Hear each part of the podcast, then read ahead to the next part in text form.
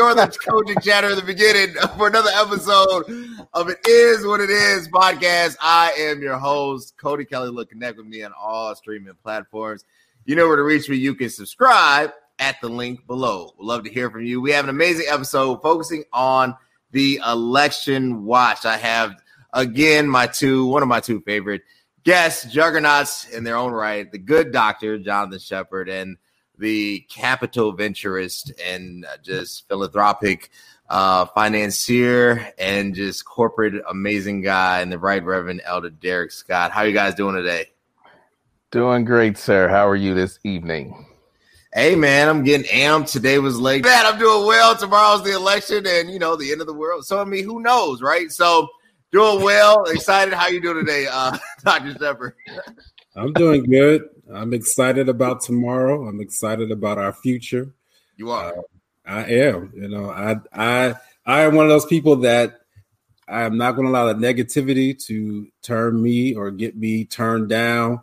I'm still uh, somebody over here says they're a hope pusher. So hey, I I concur with you. I'm a hope pusher, and uh, and I don't believe there will be any violence that will come out of this uh, that will deter uh, for the, from the country moving forward. Awesome, awesome. So that means you voted for Kanye. Kanye to... was nowhere on the ballot. That's true. I didn't see his name. I was. I mean, I wasn't going to vote for him anyway, but I didn't see his name. His name so on the ballot. So no, let's get started. Let's get it started. So predictions. I'm gonna start with you, Derric. What are or what is your prediction for tomorrow? I've been looking at a lot of the polling. There's a 10 point national lead uh, right now for Biden. Uh, you know, polls are deceiving, right? 2016, I think Hillary had a six point national lead, right? And lost. So I'm not necessarily one uh, for polling results. Uh, but what is your prediction for tomorrow? Yeah, I think, um, you know, 2016, like you said, we, we were watching the polling data go, coming into it. And, you know, the reality is the polls were correct in 2016, right? It had Hillary ahead by four points. And essentially, she won uh, the popular vote by four points, uh, four to five points. And so uh, the polls were right. Uh, but as we know in this country, the electoral college determines uh, the vote.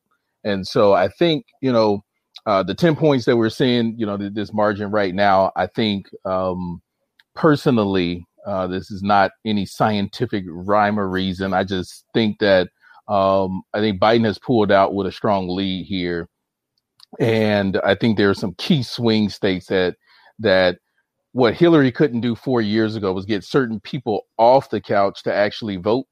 And I think uh, the difference that we're seeing this year, especially with early elections, is that people who were uh, indecisive four years ago and decided to stay home are actually making a decision and they're going out to vote this time around.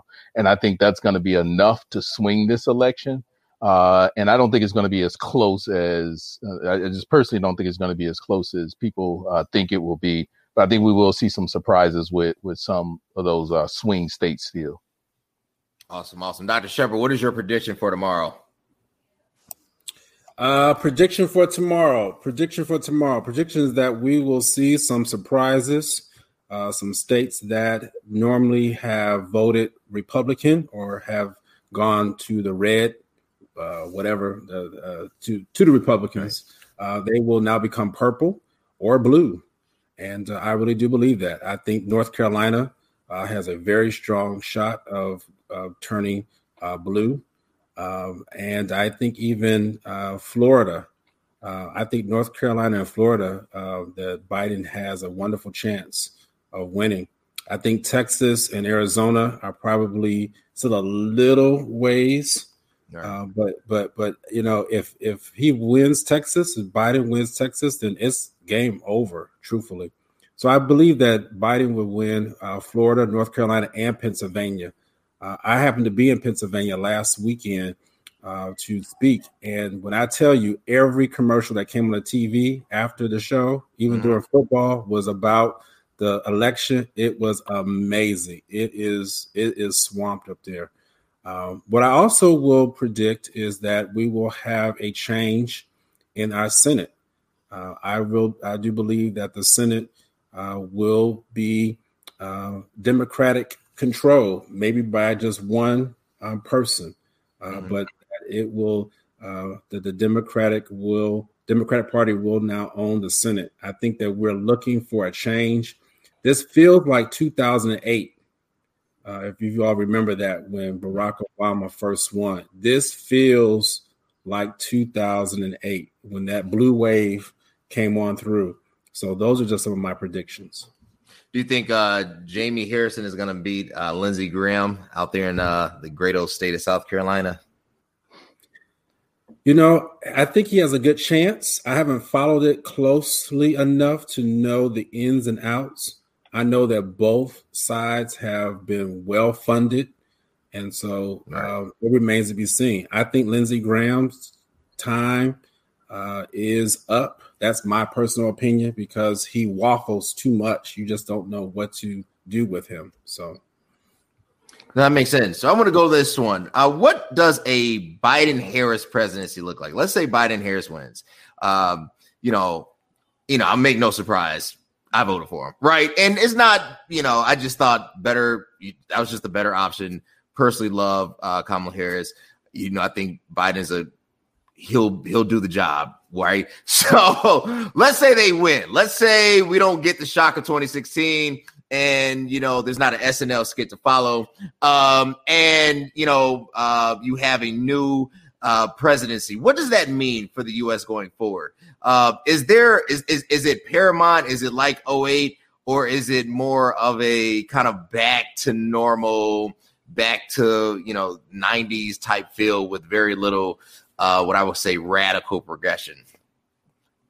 And Derric, we'll start with you.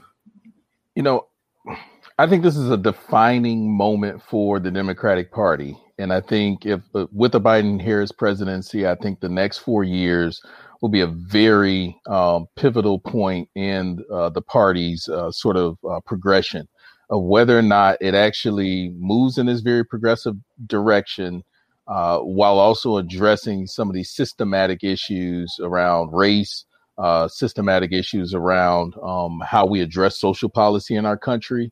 Uh, there there are a lot of people that don't feel and don't believe and and without sharing my own bias who uh, feel that uh, you know the federal government should not have this socialist role right? We we are a capitalist society and it should function that way. And at the state level is where a lot of these uh, social uh, impacts and social decisions should be made uh, and funded and not at the federal level and mm-hmm. so i think um, there's going to be uh, sort of this this balance where we see the Democrats go all in for what is a very progressive social agenda. Uh, mm-hmm. Uh, we're going to see the moving of um, uh, a lot of uh, civil rights, and when I say civil rights, uh, around gender and around sex, sexual orientation, the LGBTQIA mm-hmm. community. We're going to see a lot more um, around addressing issues of um, what the family structure looks like. We're going to see. Uh, I, I, think we are going to see the the courts get packed. Uh, I, I, think the Supreme Court may even see a push uh, with expanding those seats on the Supreme Court. Um, Joe Biden wouldn't go as far as to say he wasn't uh, going right. to do it, but he wouldn't go as far as say he would, uh, which leads me to believe that he's strongly thinking about it. Um, and so I think that's yeah. going to happen, and I think that that's going to really drive uh, the direction uh, of of the party. And then lastly, I, I, I think there's going to have to be a stake in the ground around this whole conversation around the black contract with America, or this black agenda, and what it actually looks like, and what uh, problems it's actually going to solve. Because I don't think people, um, you know, like our our you know Ice Cubes and the the, uh, Lil, the Lil Waynes of the world who right. who, who are, have been very very vocal I think at this point now there's going to be a fire held to um, Biden and Kamala to say, okay, y'all got it. Now, what you going to do with it? How are you going to address these issues that you know we've been very vocal about? We've come with. Let's see you execute on this plan. And if sure. the Dems drop it this time, I think in four years from now, they're going to be held accountable in a very strong way at the polls. So you think that the lift every voice plan will actually come into some uh, sort of implementation? You know, I think it's the the plan itself is is noble, um, but I don't think that it, it's comprehensive in addressing uh, sort of uh, specific needs and specific goals that target the African American community. I think a lot of it is broad, uh, like things like we're going to expand tax credit programs that that directly benefit Black and Brown communities, but that doesn't necessarily say we're going to move the economic uh, wealth gap uh, for for Black and Brown communities. And so I think while there are programs that are targeted um, mm-hmm. towards addressing issues in Black and Brown communities, and those programs, as a byproduct, uh, sort of move the needle for us. I think there has to be a more demonstrative uh, exercise of saying, how do we uh, move uh, Black home ownership? How do we move the needle on uh, uh, wealth enhancement and getting dollars directly into the hands of, of Black and Brown folks? How do we eliminate debt right. for, for, for people of color, um, whether it's student loan debt? Uh, or debt that they've taken on to start new businesses, access to capital. These have to be very, very targeted things that uh, right now I don't think the Lift Every Voice plan directly addresses, but I think it it it starts to sort of scratch the surface a little bit of uh, what we can see as a, a ever evolving conversation that needs to happen over the next few years. No, I think you're absolutely right. I think the Lift Every Voice plan, the Platinum plan, the contract for Black America, um, are great philosophical truths, right? And probably the Lift Every Voice plans is a little bit more flushed out, right? Because it had to go through the CBC, but it's still not really addressing the iceberg. But let's take it up there. Dr. Trevor, what if Trump wins? Let's say 2016 happens all over again. Let's say Florida goes, my prediction is that Florida actually will go to Trump. Let's say Texas doesn't break and go purple, it actually stays red. Uh, let's say Jamie loses South Carolina right now, they're neck and neck. Let's say Lindsey pulls it out even by a very narrow margin. I do have Biden winning Wisconsin and Michigan, uh, which is different, but I don't necessarily have him winning Pennsylvania. Let's say he gets a magical 270 electoral votes or goes down to a Supreme Court decision, which we know right now the court is in favor of him, right, with the new appointment. What does that mean going forward? What does that mean going forward? I mean, you gave too many hypotheticals there, uh, Cody. Well, what does it what does it mean? What does it mean? Let's let's start politically. Let's start politically, and then let's flush it out. Let's what does I mean, it mean yeah. politically going forward? Yeah, I mean, politically going forward, if Trump wins, that just means that we have uh, reasserted that that his agenda is okay. That's what that means. When you when you are uh, up for reelection or for a promotion or whatever it is when your term is up and you get voted back in, that means that people are okay with the track that you are on. The problem is, is that people are not okay with the track that Trump is on. Um, and so I, I, need to answer even some of the questions that uh, the question that you just asked earlier of Derric, and I'm, I'm glad he uh, dealt with that perspective because I don't have to deal with that perspective. But let me tell you what is the biggest thing that is going to be on the pla- uh, on the on the platter for both the Democrats and the Republicans is going to be health care. Um, the reason why Trump is losing is not because of economic, is not because of the racial injustices. It is because he got COVID 19, period. I stand by that. If he had not right. gotten the coronavirus, we would we would probably see the polls be even tighter and maybe even uh, uh, shifted. As when he got the coronavirus and he was cavalier, and those people who we've had two hundred twenty plus thousand people die. We're, right. we're approaching two hundred thirty thousand. Everyone in this country knows someone who's been affected by this virus. And when right. our leader was cavalier, the people said, no, we can't take that anymore. So healthcare is going to be on the platter for both of the parties. And we're going to have to see how we're going to take care of this. We can't get into the racial injustices. We can't even get into some other things until we know as a people that we're going to be okay coming out of this pandemic because it is not a guarantee. Now, as a faith believer, I know that things will be okay but I don't know how long things are going to stay in which they are. Dr. Anthony Fauci, if we listen to what this man is saying, we are in for a lot of hurt. He knows what he's talking about. There is no there is no discrepancy amongst the scientists regarding what is happening here. So I, I, I like the things that we are going to be projecting to happen. But the number one thing that we must deal with, whether it is Trump, whether it is Biden who wins, is what are we going to do about the health of the people in this country? And if he continues, uh, Trump continues to do what he's doing, the health of the people are in jeopardy. And well, how do you address that? You talked about the health. So, court, so you and I and I do, I would say 70 30 agree. I think it's a split. I think health and econ are probably hand in hand, and one is affecting the other. When it comes to addressing health challenges, mm-hmm. right? Um, that's that's hard because it's so layered. But specifically, COVID, right, and how its mm-hmm. impact on the world has been. Where do we start? Is it just shut everything down? I mean, you're you're in the medical field. Uh, you are a doctor uh, not a mm-hmm. pretend doctor on one of these shows. You're a real MD. You're a real doctor. Hence the screen name right there, right?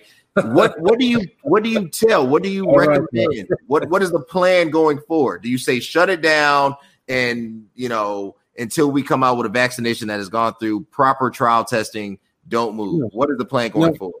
No, no, the, no. The, the thing is not to shut it down until a vaccine because you could be shut down for years. Uh, so so no, that's not the plan and and you don't hear the scientists saying shut down.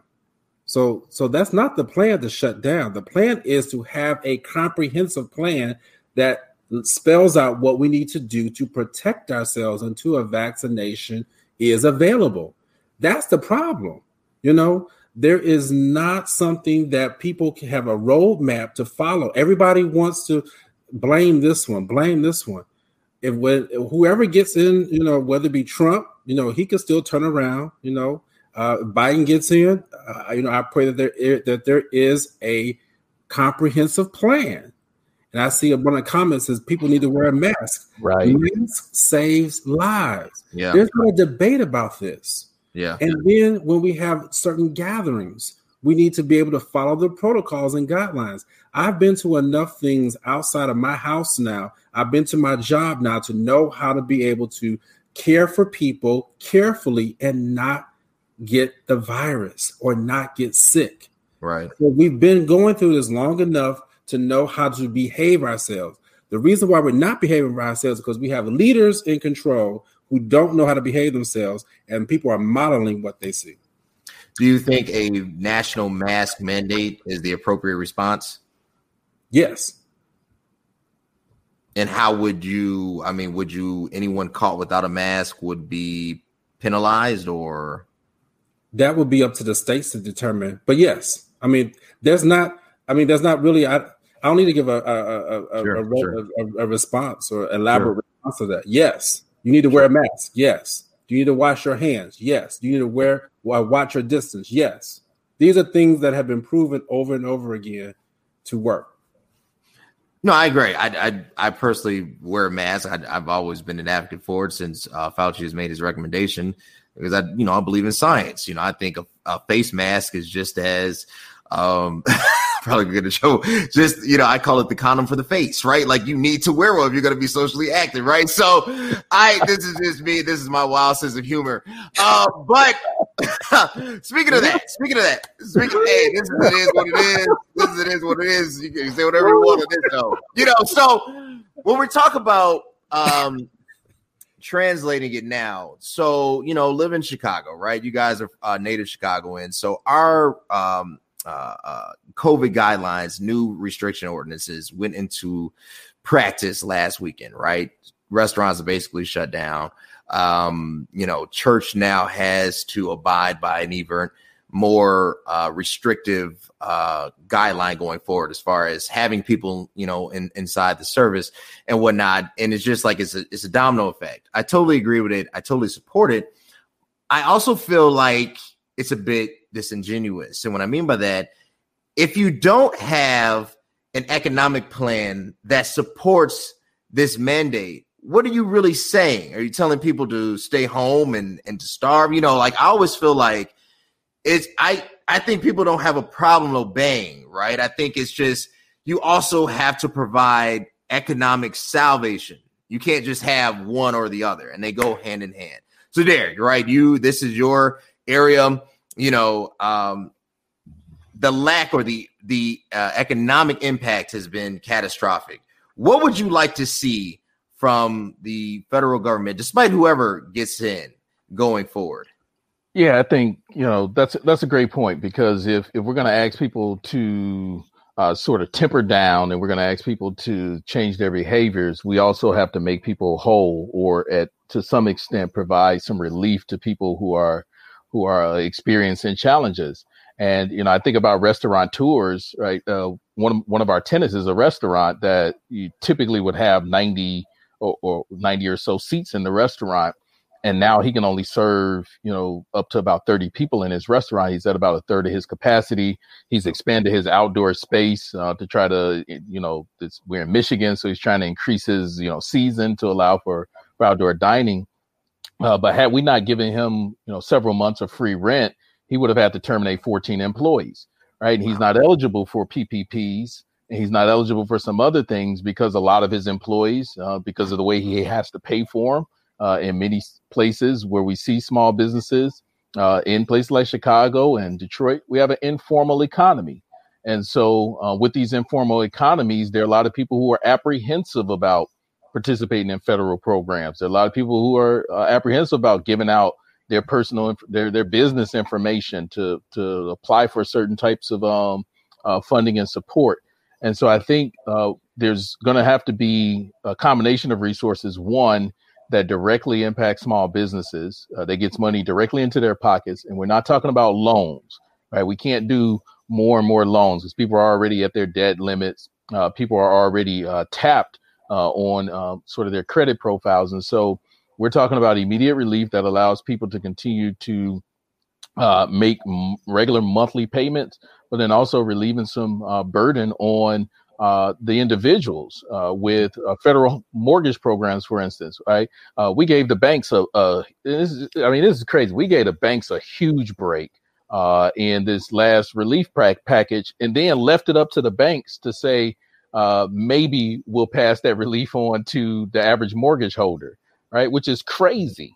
my father had COVID for, um, for, for several weeks and was just kind of out and down and so couldn't work, couldn't couldn't do some things. And so we're calling his bank, uh, who has a program that they use at their discretion to determine whether or not they're going to allow him 30 days or whether or not they're going to allow him 90 days or 120 days for forbearance.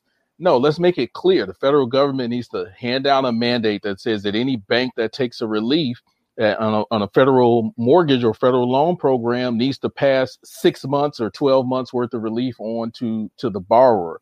And so I think without those those level of mandates mm-hmm. um, that come spe- directly from the Treasury and directly directly from uh, these stimulus packages that come down, I think we're going to see people hurt.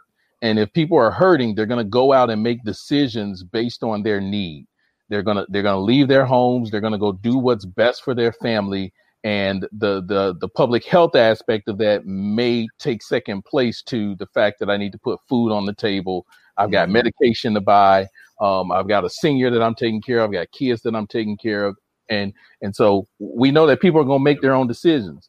Right. And and using your example, Cody, some people don't strap up and use protection. So not no, everybody's going to put on a mask. right? Baby um, mamas um, they're going to make that decision.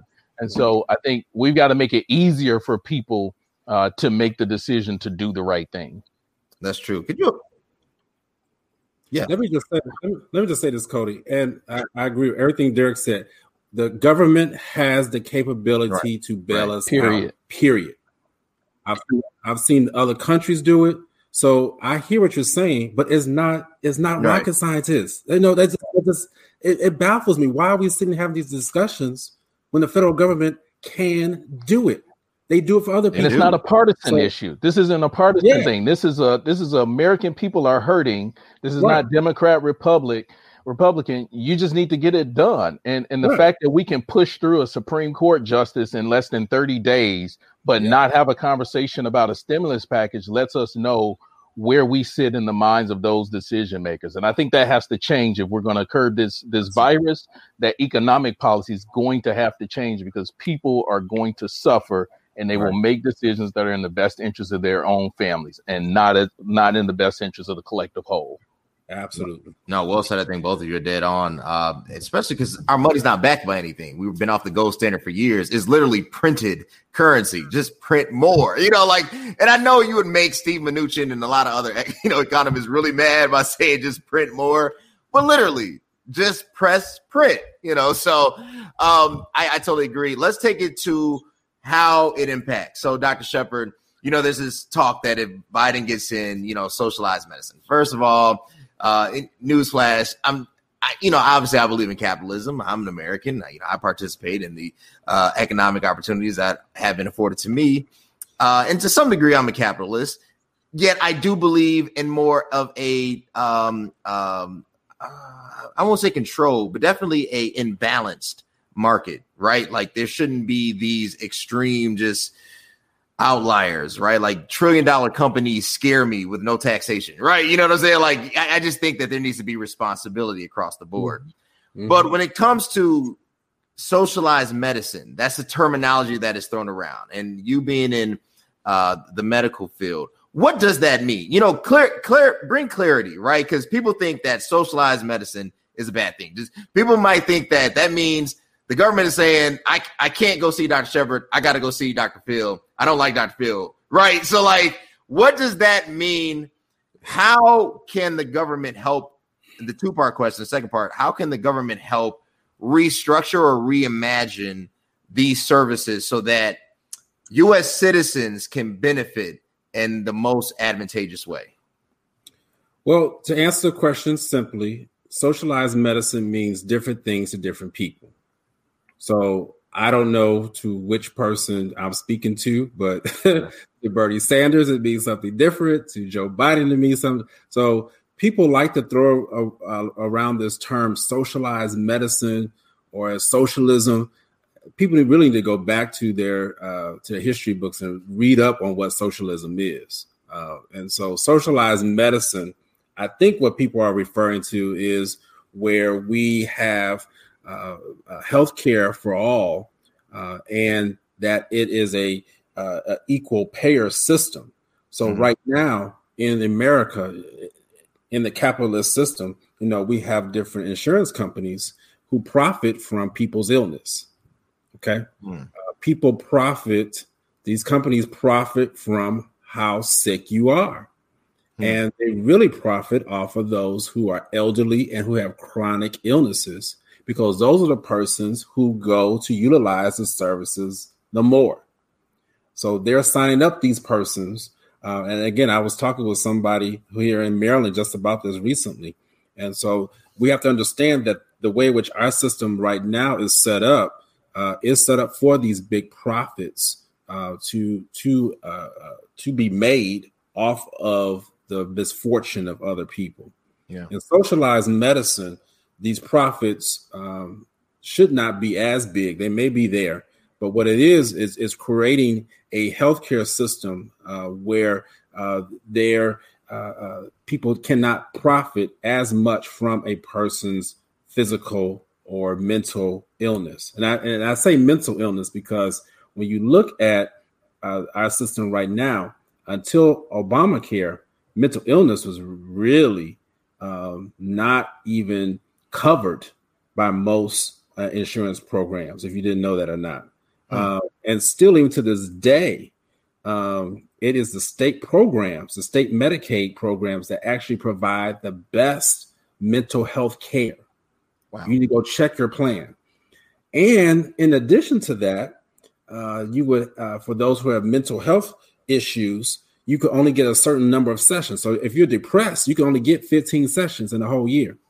You telling me I got to get healed in 15 sessions? Right. So you know it. So when you talk about socialized medicine, uh, we were uh, uh, uh looking at uh, healthcare plans that would provide certain benefits so that people are not taxed. And again, I'm just keeping it very simple as much as possible, layman's terms, um, where people can receive the hopefully the same type of health care. Because the problem also now with our system is that there's different levels of care. And mm-hmm. because if you don't have a job in this country, many people can't have health care benefits, which is why we're seeing so many people go into our emergency rooms and filling up those areas, using up all those resources. So really, our system is broken because now when you go to the hospital for routine uh, preventative care, you have now utilized so many dollars that hospitals are now literally trying to cut off how many people can go into the emergency rooms.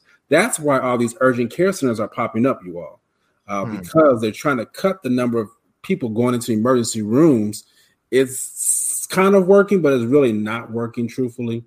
So again, I'm giving a long answer because sure. I'm just kind of breaking down some things that uh, uh, uh as you as you want to kind of compare, compare and contrast what we have now as to what people are hoping that we can move towards. I'll say this one last thing prescription drugs. You got to know that under our system right now, it makes no sense mm. why a diabetic medication, why a- asthma medication yeah. is three, sometimes 10 times more in this country than in another country, and it works the same way. Something yeah. is wrong with that picture, you all. And yeah. so in socialized medicine, uh, hopefully what they would tend to, and I, and I use that word, I use that word loosely, that what they're looking toward is lowering prescription costs so that it is an equal playing field uh, across the board. So those are just some of the tenets of what you would see in that type of move. No, that's good stuff. That's good stuff. No, I totally agree. Um, you know, as one who uh, deals with type 1 diabetes, right? You know, like even the amount of information, you know, like I have my Dexcom, you know, so I don't have to prick my fingers. Stuff just sends my phone. I know where I am at all times. If I go too high, it tells me too high, too low. It's kind of weird. I feel like Robocop, you know, but at the same time, there are people in other neighborhoods that don't even know this technology exists. You know what I'm saying? And dealing with either uh, a form of diabetes or the same form and yet my health is treated differently because of my circumstance. And I think that's where I have problems with that, right? Like I think that everybody should receive help. It shouldn't matter, you know, because I have this job or whatever. You know, I can have access to something that would prolong my life at least more efficiently, right? And and be made aware of it sooner. Um where where are we um, going, uh, Dr. Trevor? We'll start with you and then uh, Derric. And you can address this from a medical standpoint. Uh, is there is there like is there like a, a, a, a you, you talked about you know the the pharmaceutical companies and how it's really based and set up for profiteering and and I know this this medicine is expensive um, you know it, it's crazy and you know if, if you invest in like Johnson and Johnson, they they do give they dividend payouts, you know. So like you know, it's just crazy how much money is just wrapped up into other people's illnesses. Um, where where does it collide? Like where where are we going? Are we are we coming to a point where it's like you know that we have a a, a lobbyist or a PAC group for doctors that are fighting against things like this, so that we can make sure that we're able to attend to our patients. What what is that dialogue that we don't hear or see?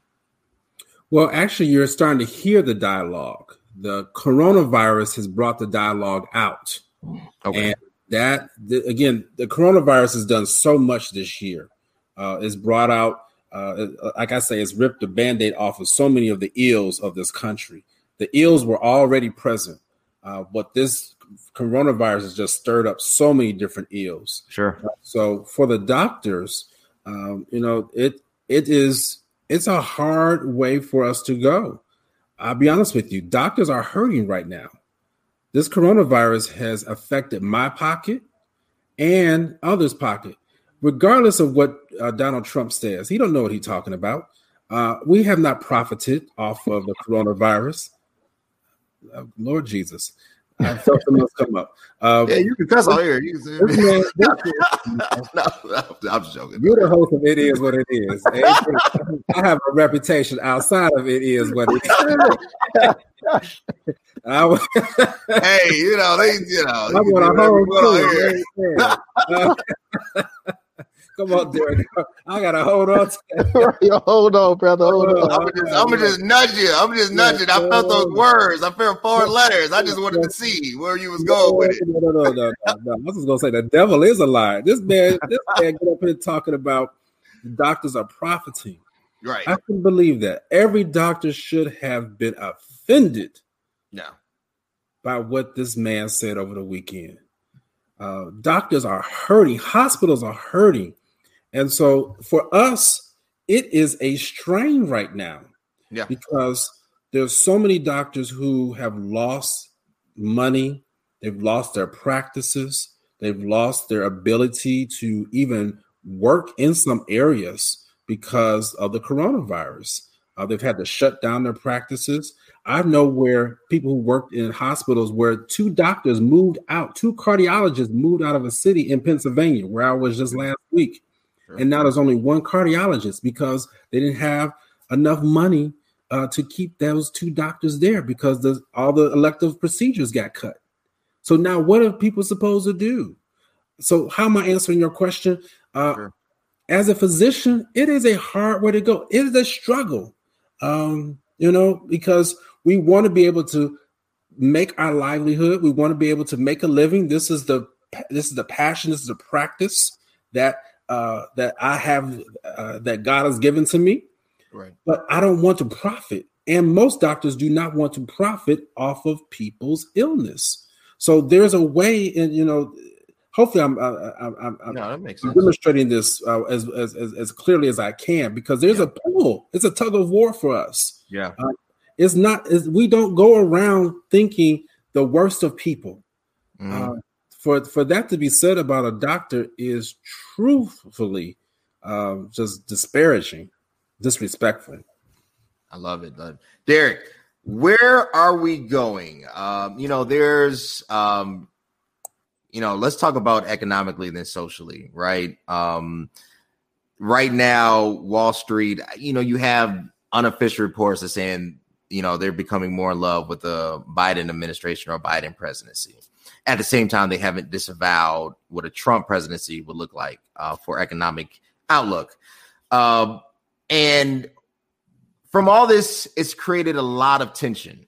Uh, rumors of increased gun sales, uh, you see the, uh, I guess they were heading to Texas, right? And and a Biden tour bus uh, was surrounded by you know a lot of Trump supporters, and it almost created this kind of crash, and it was this real kind of toxic uh, scenario. Uh, what is happening, right? Like where where is this thing shifted? Is it just is it pregame jitters, you know, or is this really alluding to something? down the road. Like it doesn't end tomorrow. Like whatever tomorrow's result happens, the economic fallout will be what? What does that look like, Derric? Yeah, well, I think you know, four years ago really showed us something, and I think everybody was saying, you know, there was a lot of rhetoric around we're we're in a post-racial society, and uh, we we've overcome sort of these civil unrest issues and these demons of our past as a country. And I remember posting four years ago, I said, if if that's so true, then why uh, is uh, Donald Trump uh, more than just a comical interruption in our political agenda? Why is he now all of a sudden uh, someone who's leading in the polls and someone who is being taken as a serious candidate with all of the hate rhetoric and all of the the the the racist language that was coming out of his mouth at the time before becoming the president. And I think the reason is because there were so many undercover people that felt uncomfortable doing that uh, during uh, while we were all holding hands and singing "Kumbaya" around the campfire with, with President Obama. Sure. That it was just uncomfortable as a country if you were a bigot to come out and say, "Hey, I'm a bigot." But then Donald Trump came along and made it okay. He made it okay for you to use a uh, certain type of rhetoric and not only use the rhetoric, but now see that there's not going to be recourse, as we saw in uh, Virginia uh, when when the riot broke out there, and he praised uh, the the white supremacists as simply yeah. being um, you know good people who were both exercising sides. there. Yeah. Uh, you know, there were good people on both sides, right? Yeah and so I think when you start to see this, um, you know, this discourse play out over the last four years, there's a legitimate group of people who think uh, that somehow God's righteousness is being executed uh, through this man uh, um, with, with, this hateful speech and language that we're seeing. And so I think uh, what a lot of people are concerned about now is even with tomorrow, uh, the, tomorrow's election with the results that people are preparing for the worst. They're preparing for civil unrest. They're preparing that if Biden wins, that now all of a sudden we need to become the righteousness of God and go out and execute that judgment. That's why we can follow a, a, a, a campaign bus down the highway in Texas uh, because we're we're doing the Lord's work somehow. And I think you know if we're not careful, uh, we're going to get into a us versus them, yeah. and and and you know I think the the language that we're seeing even on, on both sides is uh, like we ready. Um, it ain't just uh, white NRA uh, Republican gun, you know, NRA car carrying folks that are going out buying guns. It's folks in the hood going out and buying guns. Everybody's going out and buying guns. Uh, right. Everybody's going out and stocking up on groceries. And so I think, um, you know, we have to be careful that after this election, we still got to live together peaceably right? right. And um, you know, forgive me for for still being a preacher. Uh, you know, hundred percent of the time, not not all, not sometime, but all all the time. I'm still right, right. Still believe what that book says, and it says we've got to live peaceably with all men, and we've got to learn how to do that. And so, right. regardless of whether Trump's in office or regardless of whether Biden's in office, we've got to figure out how to put these differences aside and this language aside that we continue to throw and, and hurl across um, social media at each other I've never seen um let's forget black and white. I've never seen so many black folks and so many Christian folk um, yeah. attacking each other on social media because they have a difference of uh, political opinion. Yeah, and and and I think if we're not careful, we're we're it's satanic, it's demonic, and what we don't see is that uh, this yeah. conflict is an internal conflict that right. if we don't reconcile it um, with ourselves, forget what the world's going to look like in five or 10 years from now. We're going to tear it all apart. We're going to be in the 60s again, burning our cities down if, if we don't come together and figure out how to move forward as a nation and as a country of people who want to see the best for our children, for our communities, for our families, uh, and for those around us, regardless of what they look like. And so I'll leave, I'll, I'll leave this last little piece here. Um, when we talk about sort of the markets and the, the the the economy, the economics of it. Um, I, I think uh, I had a lot of friends exchanging messages in the chat that I'm in, uh, all investors and folks like, well, do I sell before the third? Uh, you know, are we going to see the market crash on the third? Like, if, if Biden gets in, is everything on flop? And uh, if you weren't paying attention, the last week was actually rough on the markets. It, it already, yep. the markets have already started to to yep. to make a move, and right. so I think there there's people that are going to benefit regardless there are people who know how to play the game there are people that are controlling the markets and mm-hmm. and at the end of the day it doesn't come down to whether it's a biden or a trump it comes down to these decisions that our legislators are going to make in the house and the senate to provide economic relief and mm-hmm. benefit to people uh, to wall street uh, mm-hmm. to big businesses our airlines still uh, have a huge issue to address. Our uh, the the hotel and hospitality industry have a huge issue to, to address, and the one that we won't talk about are our farmers and agriculture. Agriculturally, we got to help uh, do something about uh, our farmers because they're struggling right now to get uh, uh, product to market, and so USDA stepping in, you know, buying senior uh, senior lunches or meals, and we're handing out meals and things like that Sure. And that's one way to provide some economic uh, relief for, for farmers. But yeah. you know, if we're not careful, we're going to see a food shortage here uh, mm-hmm. because we're not taking it seriously and we're not addressing the the, the, the big issues.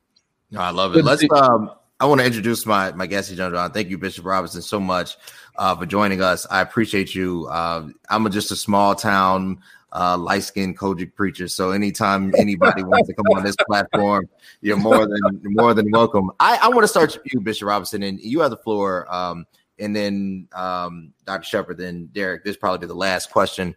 You know, Derric really hit on the internal tor- uh, turmoil that's happening uh, in the body of Christ, right? I joke, I say things. I'm wild. I got a wild sense of humor. If you know my dad, he had the same sense of humor that's just me. Don't mean anything by it. I just like to laugh. I don't always like to be deep because if you grew up like I grew up with, you know, everybody else was playing baseball. I was visiting, you know, the the the sick and the shut in and watching older people die, and it just messed me up. So I like to laugh to deal with pain. That's just me. but I've never seen the church so like this. There's always been differences. We've always had differences, you know, but now it's just we're not even communicating. It's just like, you know, eh, eh, my side versus your side. So, Mr. Robinson, so coming into tomorrow, we have we've always had the evangelical church, we've always had the black church, but now it's like we have fractions within that, right? Like there's there's subgroups even within those broad categories. What should be the church's response for tomorrow? Um, I've seen, and and I know that's kind of a loaded question because you can go anywhere with it, but I've seen pastors call for prayer for peace. Right? Are we at that point that the church now has to ask God for peace, that there won't be a peaceful transition of power? And Bishop Robson, the floor is yours. Oh boy!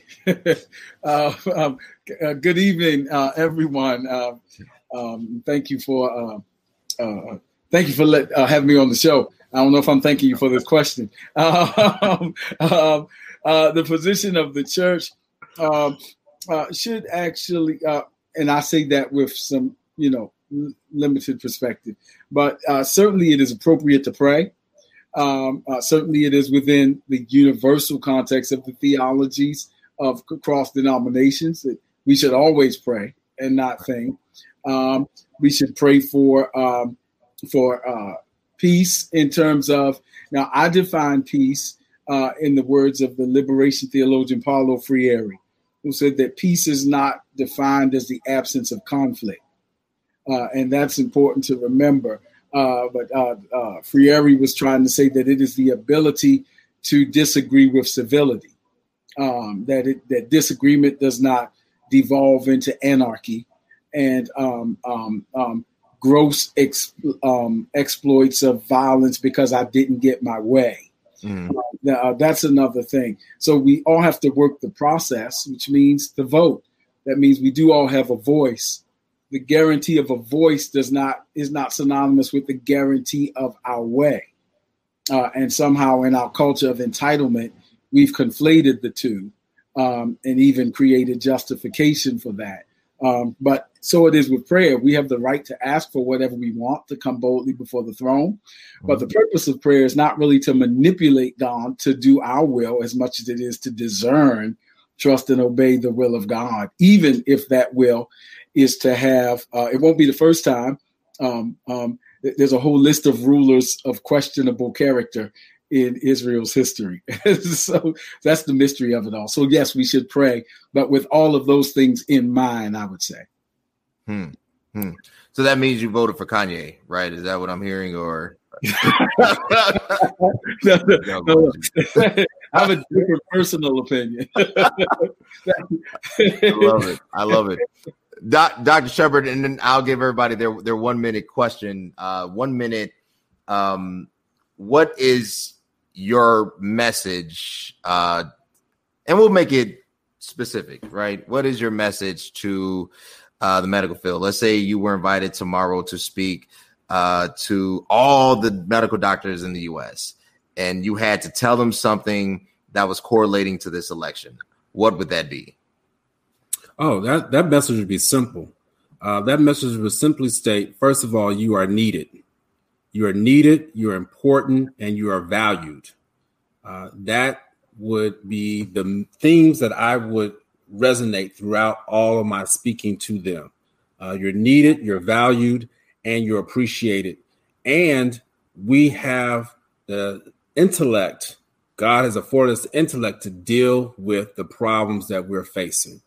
Um, and then at the end of it, I would encourage them because so many doctors have spent so many hours. You know, I'm working at a rate at which I have not worked at since I was in residency, and I wasn't getting paid in residency.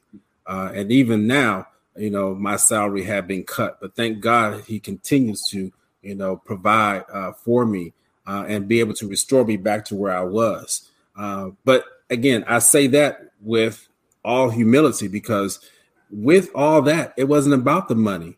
Uh, it is about our ability to serve mankind. And that is what I would uh, encourage them to remember why we are here, the purpose for what we were created to do, and that is to serve mankind. I love it. Derric, same question. If you were invited to all the investors and you know you have the economic floor and you know everybody's wondering should I sell? Should I, you know, hold on? Me personally, I'm gonna just be honest, and I want to get in trouble with the SEC. I'm not about to dump any of my stocks. Just wait till it gets low enough, and then I'll buy some more. So, what would you tell them, good Reverend Derric?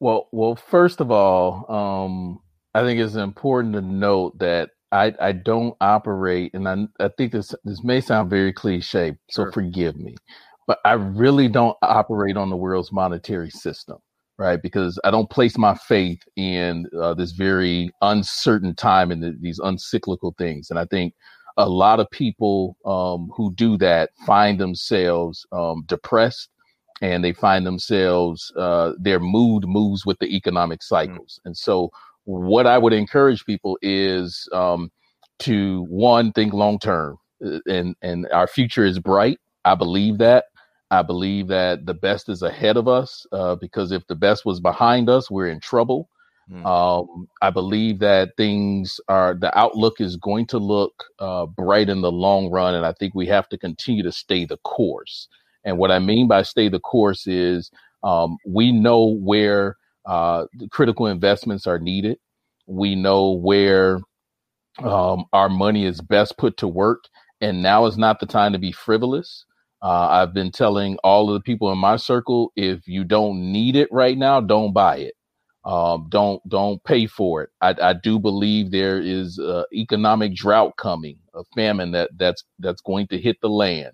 Uh, I don't believe that God's people will be affected if if they exercise biblical principle of of knowing when to sow and when to reap. Uh, but um, one of my favorite scriptures in Proverbs says, "Consider the ant who is wise and knows when to store." Uh, and so, when when times were plenty, you should have been storing. If times are still plenty for you right now, keep storing, mm. um, because there's going to come a day uh, where uh, cash will it's already king, but cash will be the the the economy of the hour, and those who are not prepared are going to miss opportunities. Right there, um, you're going to see real estate prices drop. Yeah, and um, you're going to see uh, what will become uh, a buyer's market. And if you don't have the cash to buy, uh, banks ain't gonna lend you money. You need to be ready to move uh, and, and, have uh, cash on hand. But if you bought that Dooney and Bourke, or you've been you know, going on them vacation, these uh, quarantine vacations to Mexico and Cancun because you just need to get away.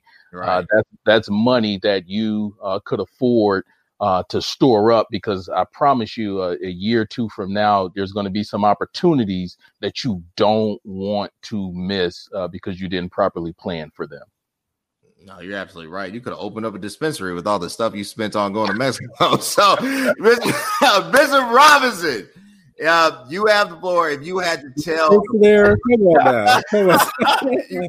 I go, I'm not gonna let that fly. I'm gonna, Elder. That's just a little. That's just a little. Look, just a look, I, I, will that's, say though, if I had invested in something a few years ago, Lord hey, have mercy, the way that hey, thing jumped. I'll chat offline. But anyway, so Bishop Robinson, you had to tell, you had to stand before, you know, the body of Christ, and that'd be a whole lot of people, and they're coming up and obviously you can't endorse anybody but if you had to give them some words to go forward on uh, in a minute what would you tell them um, wow um, I, um, I, would tell them to um, exercise our uh, fullest opportunities that are available to us as citizens. You got to get involved in the moment. You got to see that uh, in the voting. It is your voice. You got to at least do that. Don't let apathy kick in. Uh, and again, I would equate it with prayer that we can we can express what we want, and then we have to trust that um, that uh, at, after we've done that, not just to sound churchy, but it's the wisdom of the scriptures. Having done all to stand meaning do all of the parts that we have been given the common grace to do, and then trust uh, uh, that God has a plan and that uh, uh, somehow it's going to work out for good. But we have to do our part, uh, and that that would be the one minute elevator pitch. Yes. I love it. I love it. All right, guys. Well, I appreciate it. I'm super excited. Uh, I have some amazing episodes. Right now, I have to put things until tomorrow, when tomorrow's results come in, I don't know. But for sure, next week we're doing the Surviving the Holidays couple edition. And we also got some things along fitness. But I'm really excited about tomorrow because my hope and prayer is that we just move forward as a country. That's my hope and prayer. I didn't have anything deep on that. But Bishop Robinson, where can they connect with you? What are you doing? Where can the people connect with you? Uh, I'm at uh, Bishop G Robinson on Instagram, uh, uh Bishop CGR on Twitter, uh, uh, and CGR Ministries on Facebook. Um, love to stay connected. Awesome. Right, Reverend Derric Scott, where can they connect with you? I'm Derric Scott on Facebook and Hope Pusher 24 on Instagram. Awesome. The right good Reverend Dr. Jonathan Shepherd also running for the general board. Where do you where can they connect with you? Not the general board. The general people. board of certified medical professionals. Right. right. You, can be the bishop of medicine. Ah, you know what? That I tell you. You know, Bishop Robinson is the bishop of medicine over at uh well mental wellness. Oh, yeah, he got a new appointment, y'all. Since the last time we got together. Hey, he coming up. Ah, I felt yeah. report increase with that. Yeah, right Bishop, yeah, Bishop, Bishop, Bishop. Yeah. Now look, I am running for trustee board in COGIC. So that oh, hey. so that is that that is the truth. So a- amen. I'll leave that alone. who is trustee right now? I think I know. Who is the trustee who's right trustee now? right now? Who's like who's in the office? There's 15 of them. Oh my gosh, that's a it's not just one, it's 15 of them. We, we got to get clearly got to get Cody to General Assembly. Right, yeah. Right, yeah, I, I, my bad. I don't be paying attention to that. Yeah. but, but you, can, you can reach out to me, uh, Jonathan Shepherd. You can uh, hit me up on Facebook, uh, Dr. J Shep, uh, as far as uh, Instagram, Twitter. Uh, you can check me out on YouTube. And I must mention, I must mention Spirit in Mind, which is on Saturdays, which these two brothers have been on. And so we have had a wonderful relationship that continues to uh, draw us closer together. But myself and Bishop are co-hosts of that. And uh, it sounds like we're going to have to have Cody and Derric back on very, very. Yeah, we got to. We got to. very, very, very soon because these discussions are wonderful. And so that's Saturdays at 12 noon Eastern Standard Time. I must promote that. Awesome, awesome. I love it. Look, connect with these guys. These guys are really doing great things, not just in the body of faith, but in the world. I mean, we're talking about from academic uh, studies with Bishop Robinson. We're talking about in the medical field, Dr. Shepherd. We're talking about in the, the economic field. Derric is somebody. And if I ever need any money, he's going to be the first person I call because I know Derric is good for it. I appreciate you guys so much. Till next time. Thanks. All right. See you.